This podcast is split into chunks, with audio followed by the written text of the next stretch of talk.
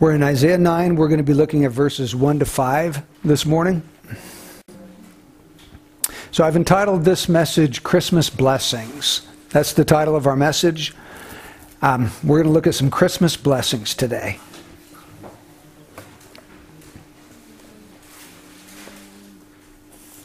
All right, let's go ahead and, and read through our text. We're starting in Isaiah 9, verse 1.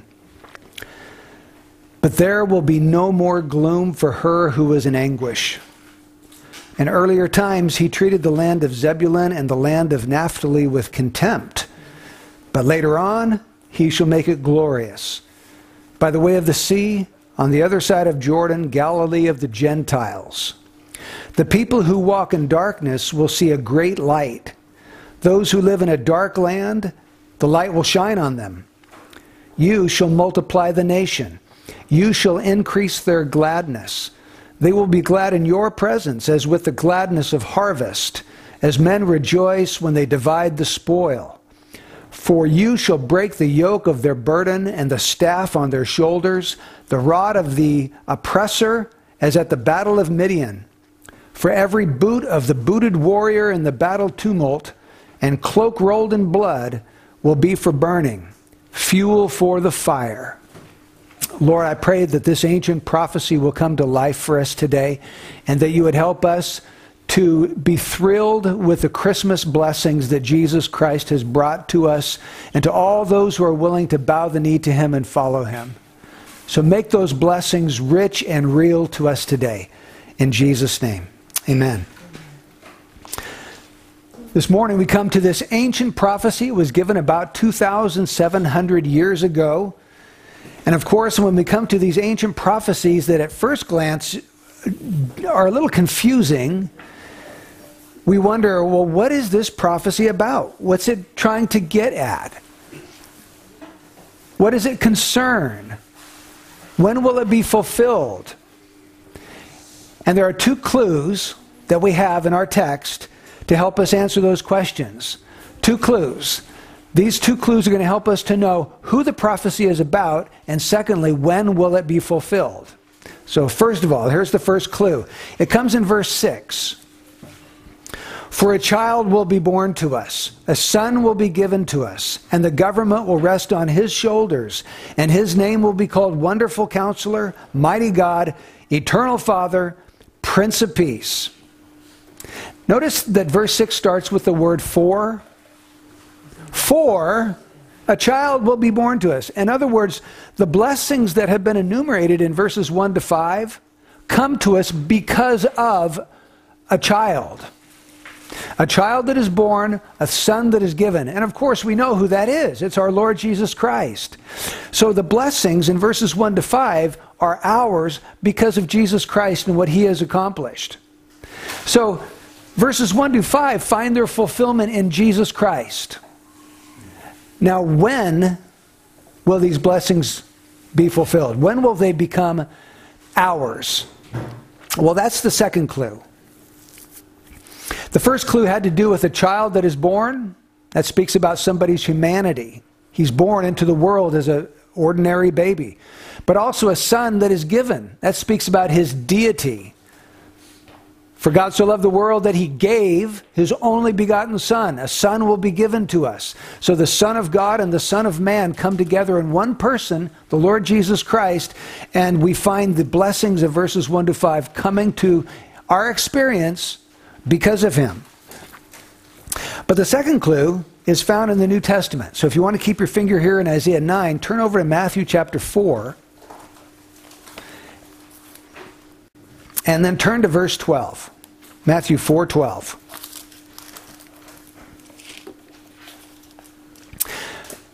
Matthew writes, Now when Jesus heard that John had been taken into custody, he withdrew into Galilee.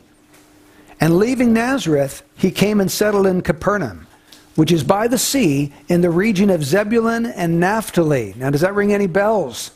We just read about Zebulun and Naphtali back in Isaiah chapter 9. Let's keep reading. This was to fulfill what was spoken through Isaiah the prophet. And now he's going to quote Isaiah chapter 9, verses 1 and 2. the land of Zebulun and the land of Naphtali by the way of the sea, beyond the Jordan, Galilee of the Gentiles, the people who were sitting in darkness saw a great light. And those who were sitting in the land and shadow of death, upon them a light dawned.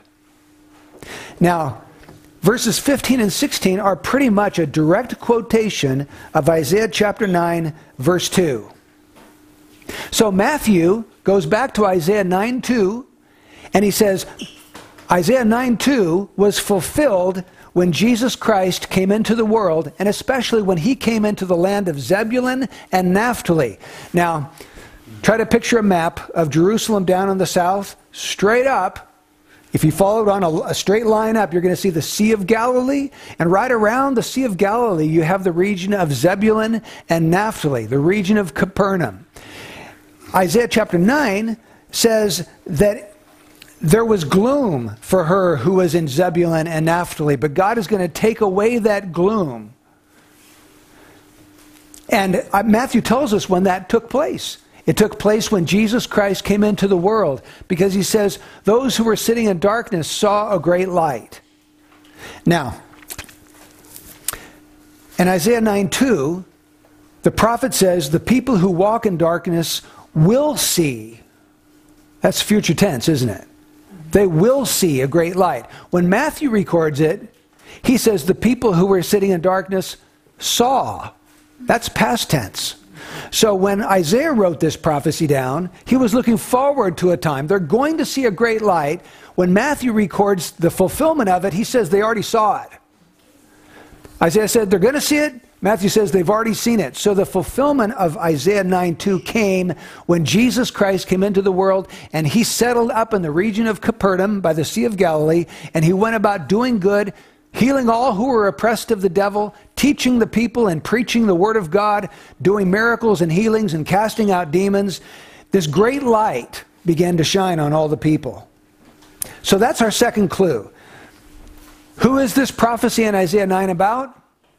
It's about Jesus, the child born, the son given. When would it take place? In his first coming. Not his second coming, his first coming into the world. So, this is a gospel prophecy. And I'm calling this message Christmas Blessings because there are four huge blessings in these verses. And they all come to us because Jesus brought them with him when he came into the world. So, what are those four blessings in our text? They are light, joy, freedom, and peace.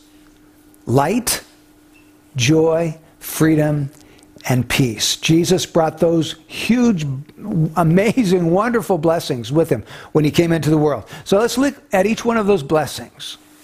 First one is light. Look at verse 2. The people who walk in darkness will see a great light. Those who live in a dark land, the light will shine on them. Now, try to imagine living at the North Pole, if you can. I mean, it's hard to imagine this, but let's say that there we could move up to the North Pole and there's a house built for us right there. Well, from early October until early March, there's no sunlight at the North Pole. There's not even twilight. It's completely pitch dark at the North Pole for about five months in a row. Can you imagine living in a place where you never saw the sun? Never saw any light. If there's any light at all, you've got to bring it with you. You've got to have flashlights or you've got to have electricity because there is none. Or try to imagine just living in a cave.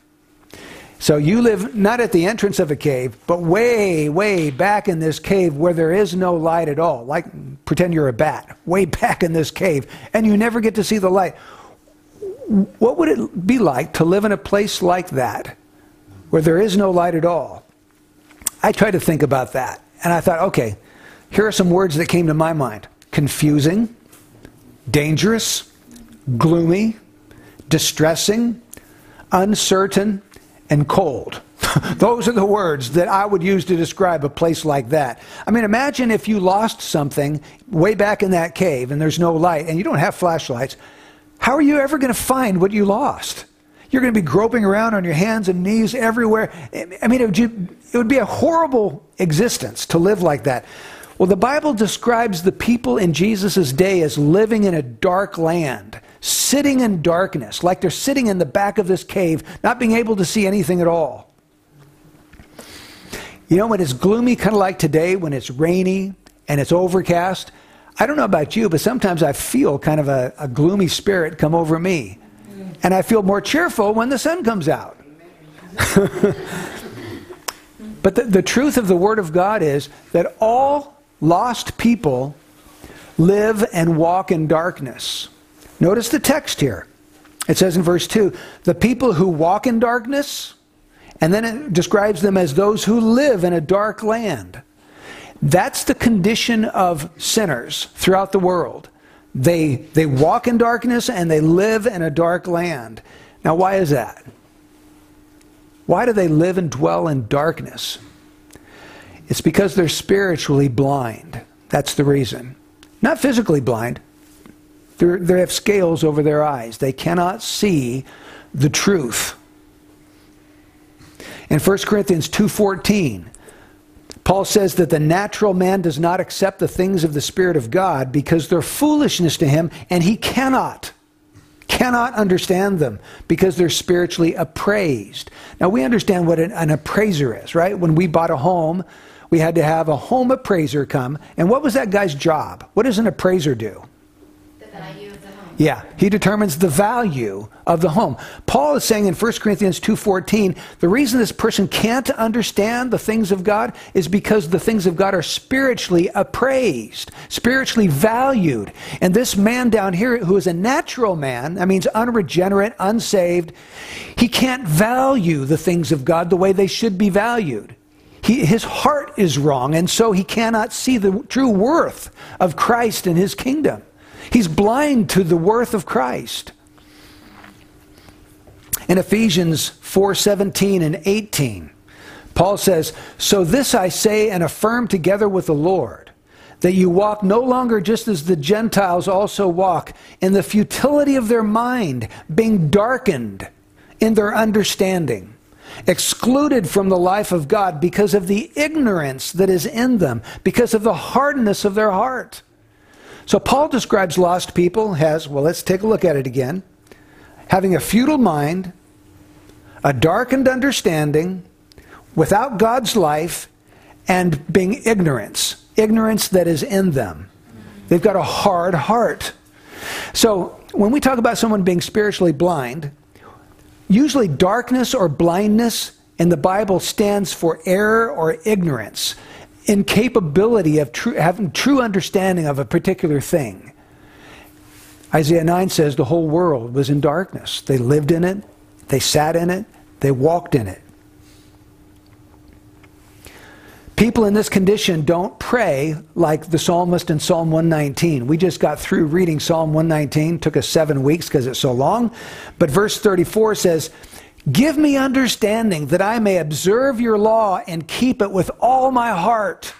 Now, that's the prayer of a regenerate man, a man who loves the Lord. He prays, God, give me understanding that I might observe your law and keep it with all my heart. But a lost person doesn't pray like that. He doesn't have the heart to pray like that. Do you remember Jesus in Luke chapter 10, verse 21 and 22? He said, I praise you, O Father, Lord of heaven and earth, that you have hidden these things from the wise and intelligent and have revealed them to infants.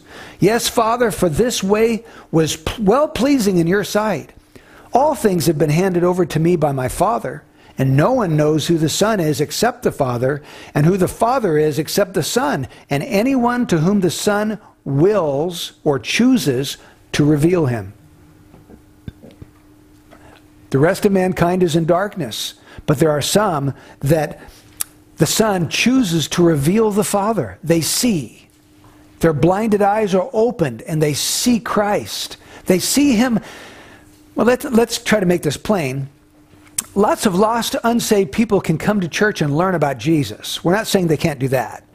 They might even have an accurate understanding of his humanity and his deity and the fact that he died on a cross and was an atoning sacrifice, but all that's intellectual knowledge. We're not talking about intellectual knowledge, we're talking about a spiritual appraisal of who Jesus is so that you value him for who he claims to be. You, do you see the difference? I can know some information. That's not the same thing as saying Christ is altogether glorious and I owe him everything I've got because he is so beautiful and worthy. There's a complete difference there. Jesus Christ needs to be revealed to lost people as their ultimate treasure. That's why in 2 Corinthians chapter 4, verses 3 to 6, Paul writes this Even if our gospel is veiled, it's veiled to those who are perishing, in whose case the God of this world has blinded the minds of the unbelieving, so that they might not see the light of the gospel of the glory of Christ, who is the image of God. For we do not preach ourselves, but Christ Jesus as Lord, and ourselves as your bondservants for Jesus' sake. For God, who said, Light shall shine out of darkness, is the one who has shone in our hearts to give the light of the knowledge of the glory of God in the face of Christ. Now, that's a long passage there, but I want you to focus on this phrase. The glory of Christ, that comes up in verse 4. The glory of God comes up in verse 6. Paul's emphasizing the fact that the God of this world, no doubt, is Satan. He has blinded the minds of the unbelieving, so they're spiritually blind. But God can shine in their hearts to give them the light of the knowledge of the glory of God in the face of Christ.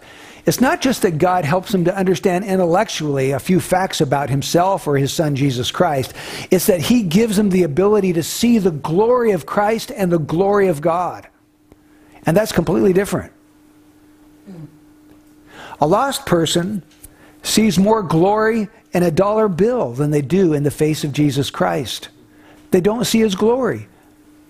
They might come to church, they might think it, some of these facts are interesting, but to, tr- to fall madly in love with Jesus so that you want to follow him and obey him in every detail of your life is just not something they're able to do until the Lord shines in their heart this heavenly, spiritual, supernatural light.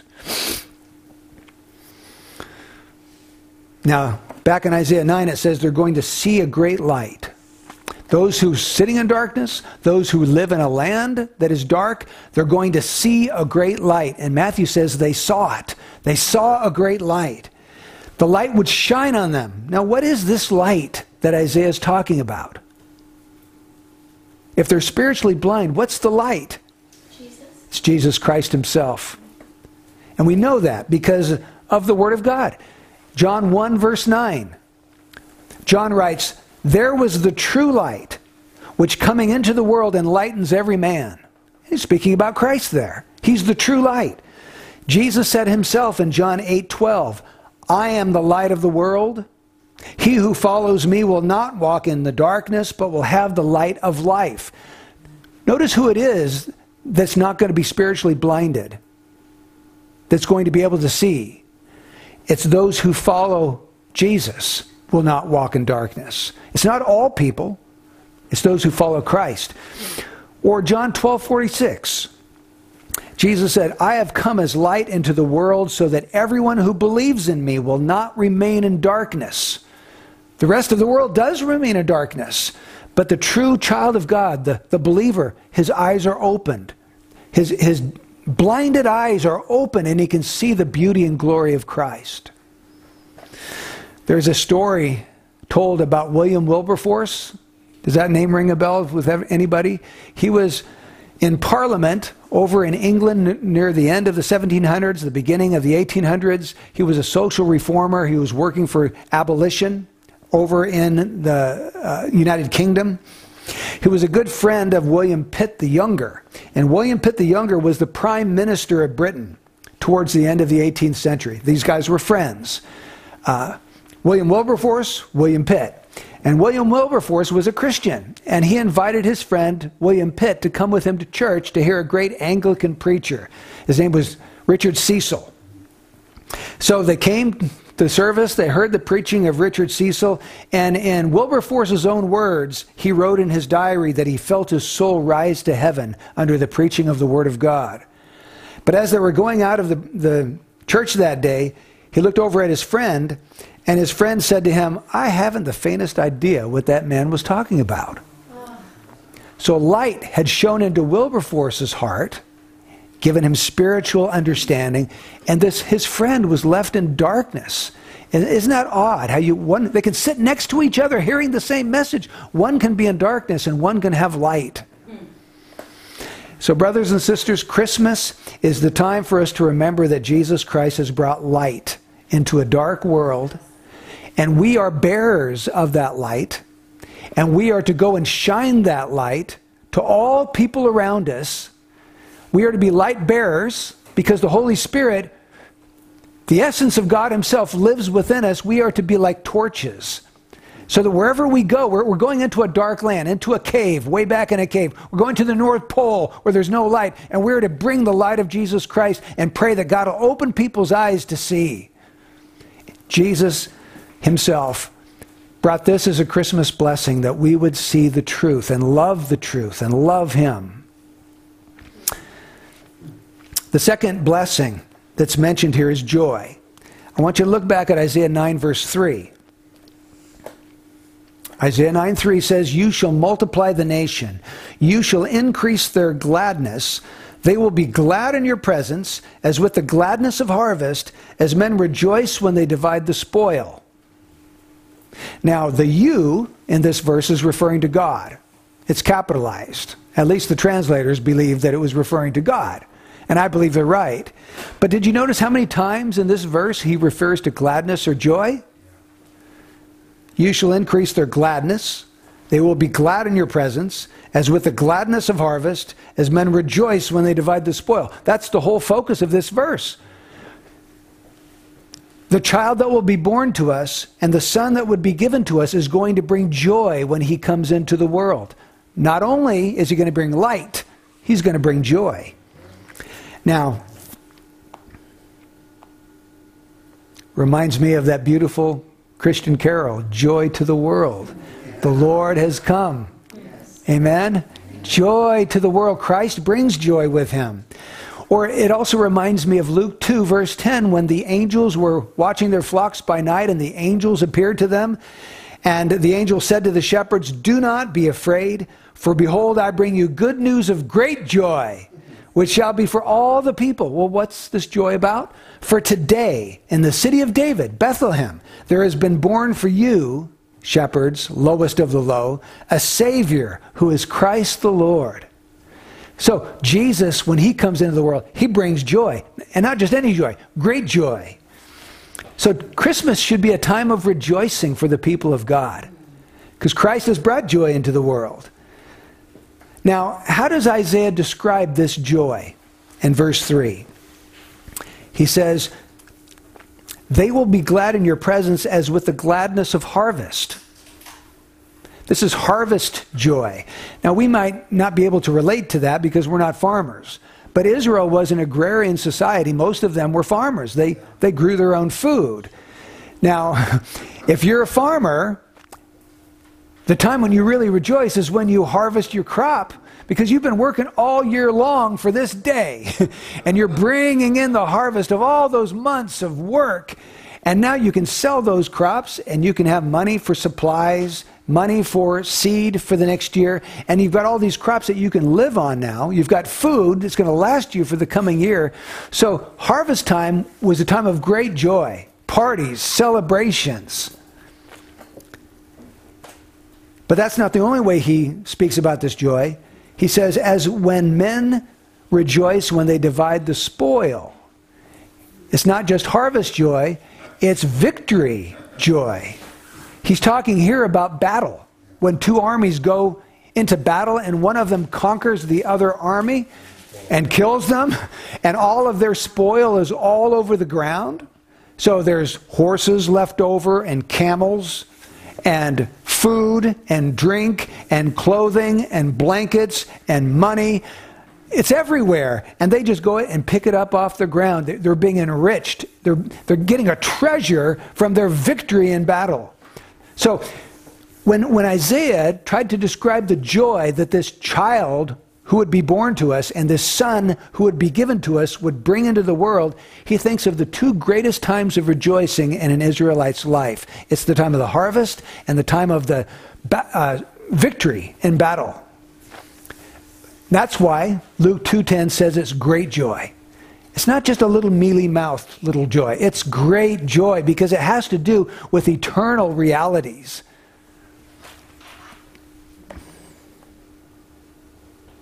Jesus said in John 15 11, These things I have spoken to you so that my joy may be in you and that your joy might be made full. He says when he was praying to his Father in John 17, verse 3, these things I speak in the world so that they may have my joy made full in themselves. Isn't that interesting? Jesus' joy is to be in us. It's not just us having a little bit of joy, it's Jesus' joy coming out from inside out. And that's a whole different kind of joy. Paul could say in 2 Corinthians 7 4, I am overflowing with joy in all our affliction. So even affliction didn't stop this joy from being produced in his life.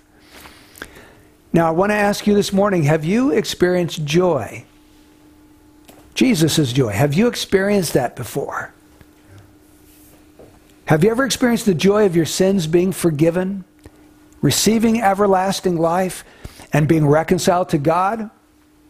Well, that, of course, happens at the very beginning of your Christian life. But have you gone on to experience the joy of knowing that your God is sovereign and that He's working all things together for your good, that He's for you and not against you, and that He is going to complete the good work that He began in you.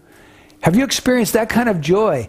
That's, that's not just a giddy happiness, that's something that comes from the very center of your being. Remember, Jesus talked about rivers of living water? That's what this joy, it comes as an inward river that expresses itself in various times in your life. And it is available to us even in affliction. It, it can be present, it can be experienced in our lives. So, joy, light, and joy are blessings from Jesus Christ. They're Christmas blessings. A third one is freedom. And we find that in verse 4. Freedom. Again, Isaiah is addressing God. For you, God, shall break the yoke of their burden and the staff on their shoulders, the rod of their oppressor, as at the battle of Midian. He's saying God is going to break the yoke, the staff, and the rod. Now let's think about what those three things are. A yoke.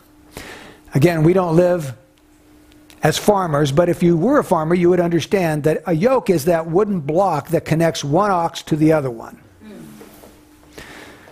So it's, it's something that causes those oxen to be held captive to do the will of the master. They can't get away, they can't run off. They're bound now to each other to do the will of the master. And notice then in verse 4, this yoke is called a burden. You shall break the yoke of their burden.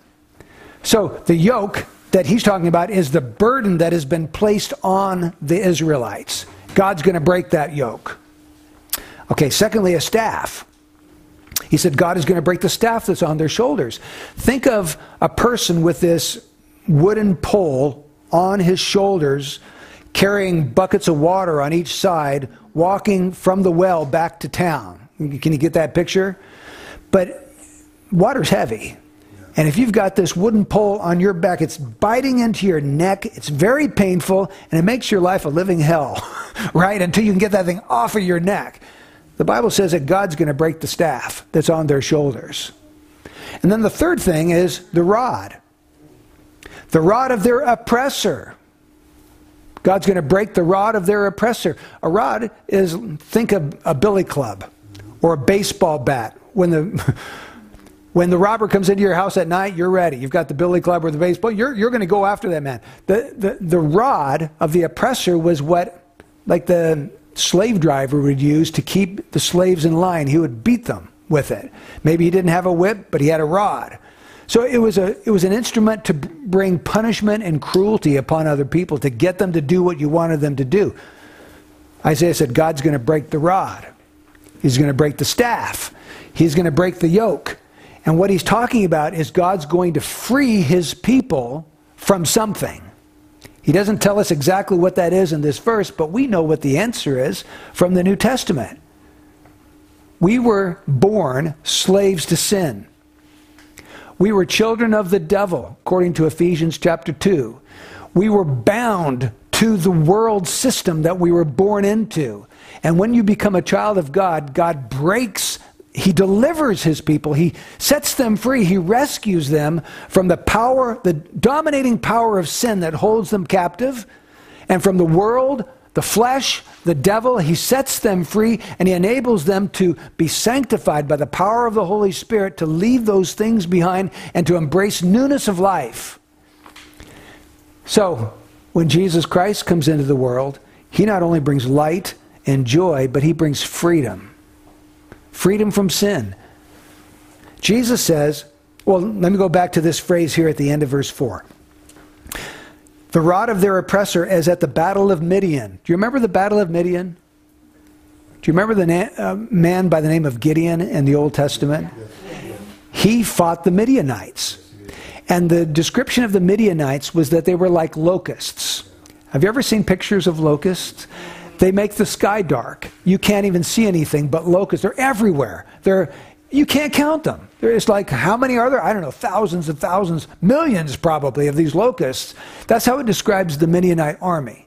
It says they were innumerable. And God chose Gideon and he said, I want you to go up and fight against the Midianites. And Gideon originally went up with 32,000 men. And God says, No, that's too many. Because if you go up with 32,000 men, you're going to brag about how you overcame the Midianites. So we're going to make a little bit of a change here.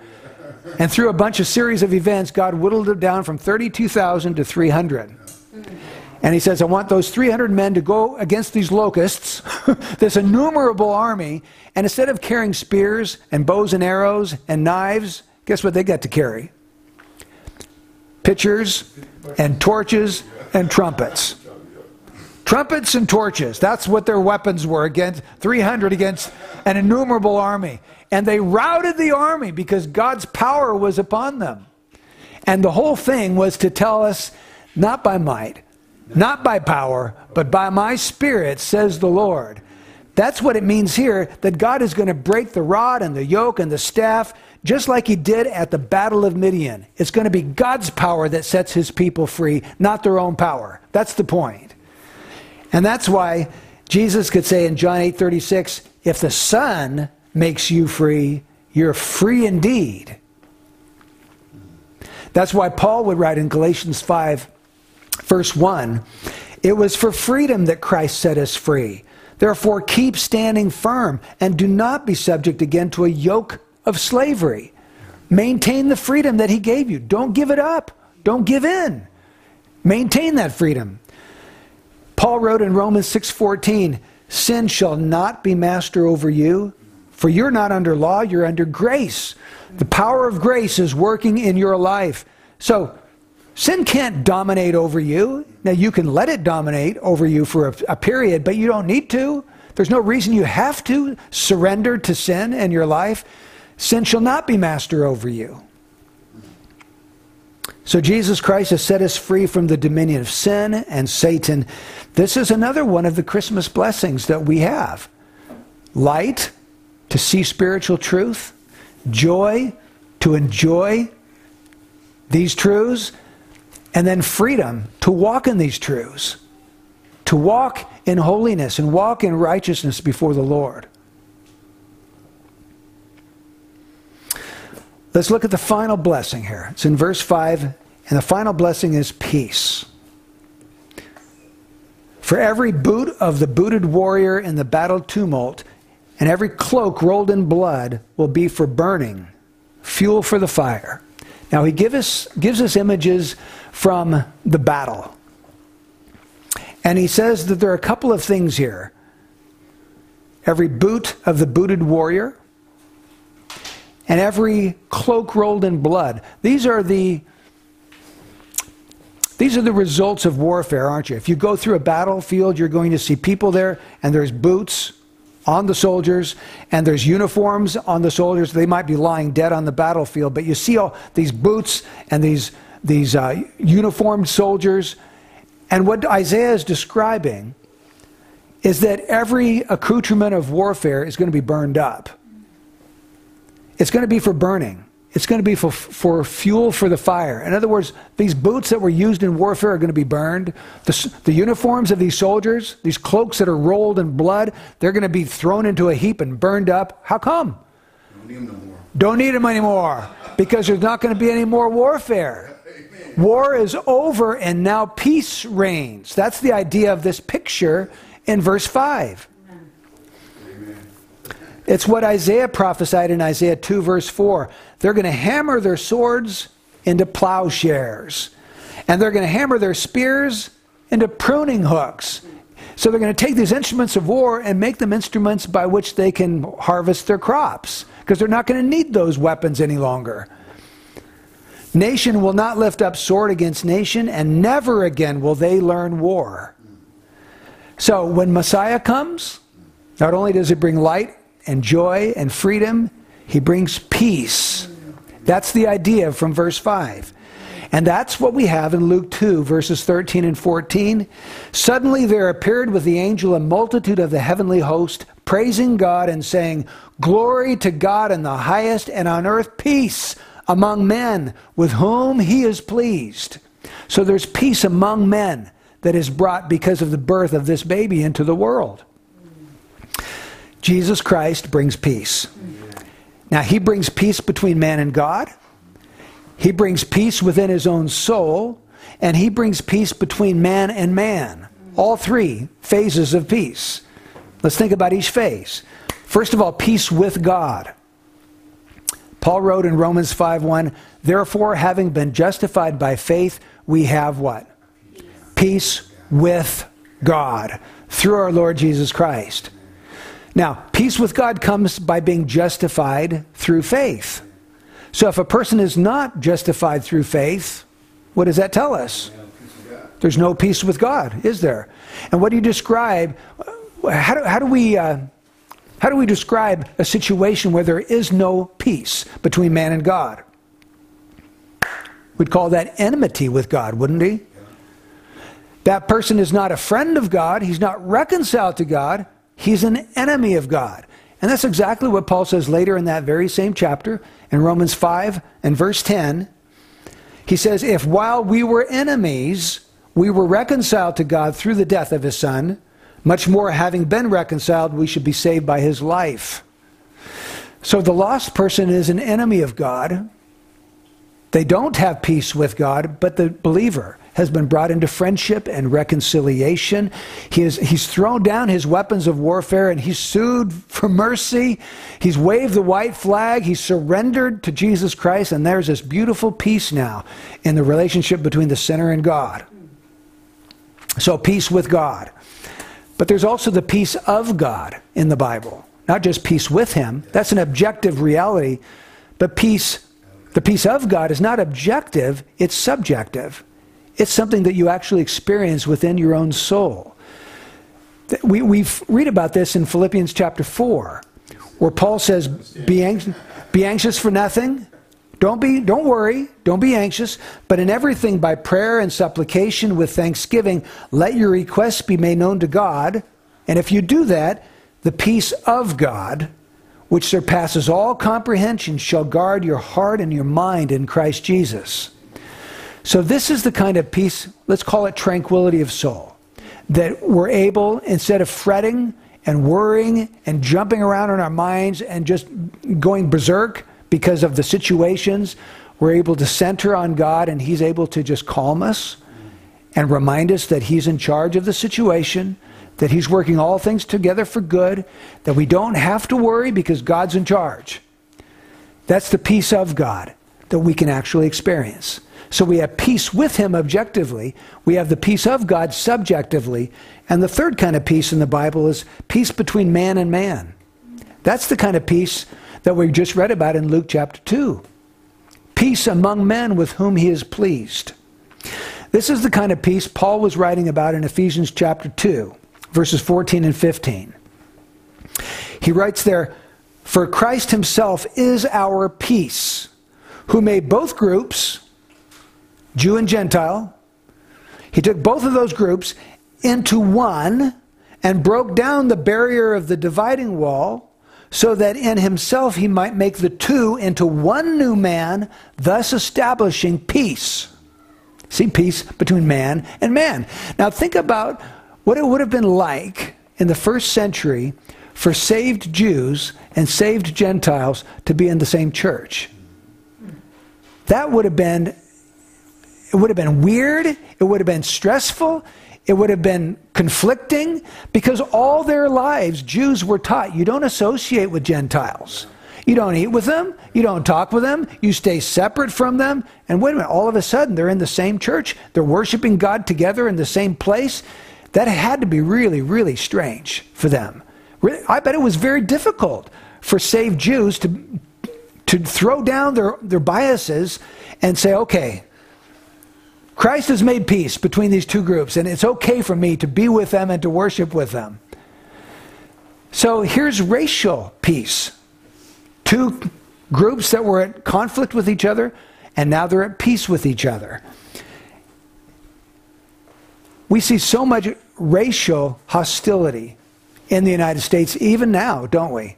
There, it just, it's on the news constantly. It seems like it's never going to go away. And we think, is there any answer? Is there any solution for this racial unrest that we have here in the United States? And the answer is the child who would be born to us and the son who would be given to us. He makes peace between these various nationalities, these various groups of, of men, and brings them together and makes peace between them. Because if my black brother loves Jesus and I love Jesus, hey, wait a minute, we're part of the same family. We wrap arms around each other and we love each other because we have the same Father. And we're brothers and sisters now. I think that is the ultimate answer to racial unrest and racial hatred and conflict in the world. We, we need to both surrender our lives to Jesus Christ and find peace there. And then we're going to have peace with each other. Jesus Christ alone can reconcile us to God. He alone can give us peace within our souls when we're stressed out. And He alone can reconcile us to other people that we've been at enmity with. So there's, these are the Christmas blessings that Jesus brings. Light opens the eyes, lets us see the glory of God in the face of Christ. Joy joy for salvation, joy for who God is and his nature and attributes. And then freedom, ongoing freedom from the dominating power of sin to crush us and to rule us and to oppress us. He breaks the yoke, he breaks the staff, he breaks the rod, he sets us free, and now it's our job to walk in that freedom that he's given to us. And then the last one, he gives us peace with himself, within our own heart, and with other people. So, brothers and sisters, this morning I want you to do a, one thing. We're going to break up again into little groups and we're going to talk to each other about this. And I want you to share with somebody else this morning which one of these four Christmas blessings you really would like to experience more in your life. Is there one of those four, light, joy, freedom, or peace, that you really desire to experience more in your life? Let's just confess that to each other and pray for each other this morning that we will experience these things in a greater way.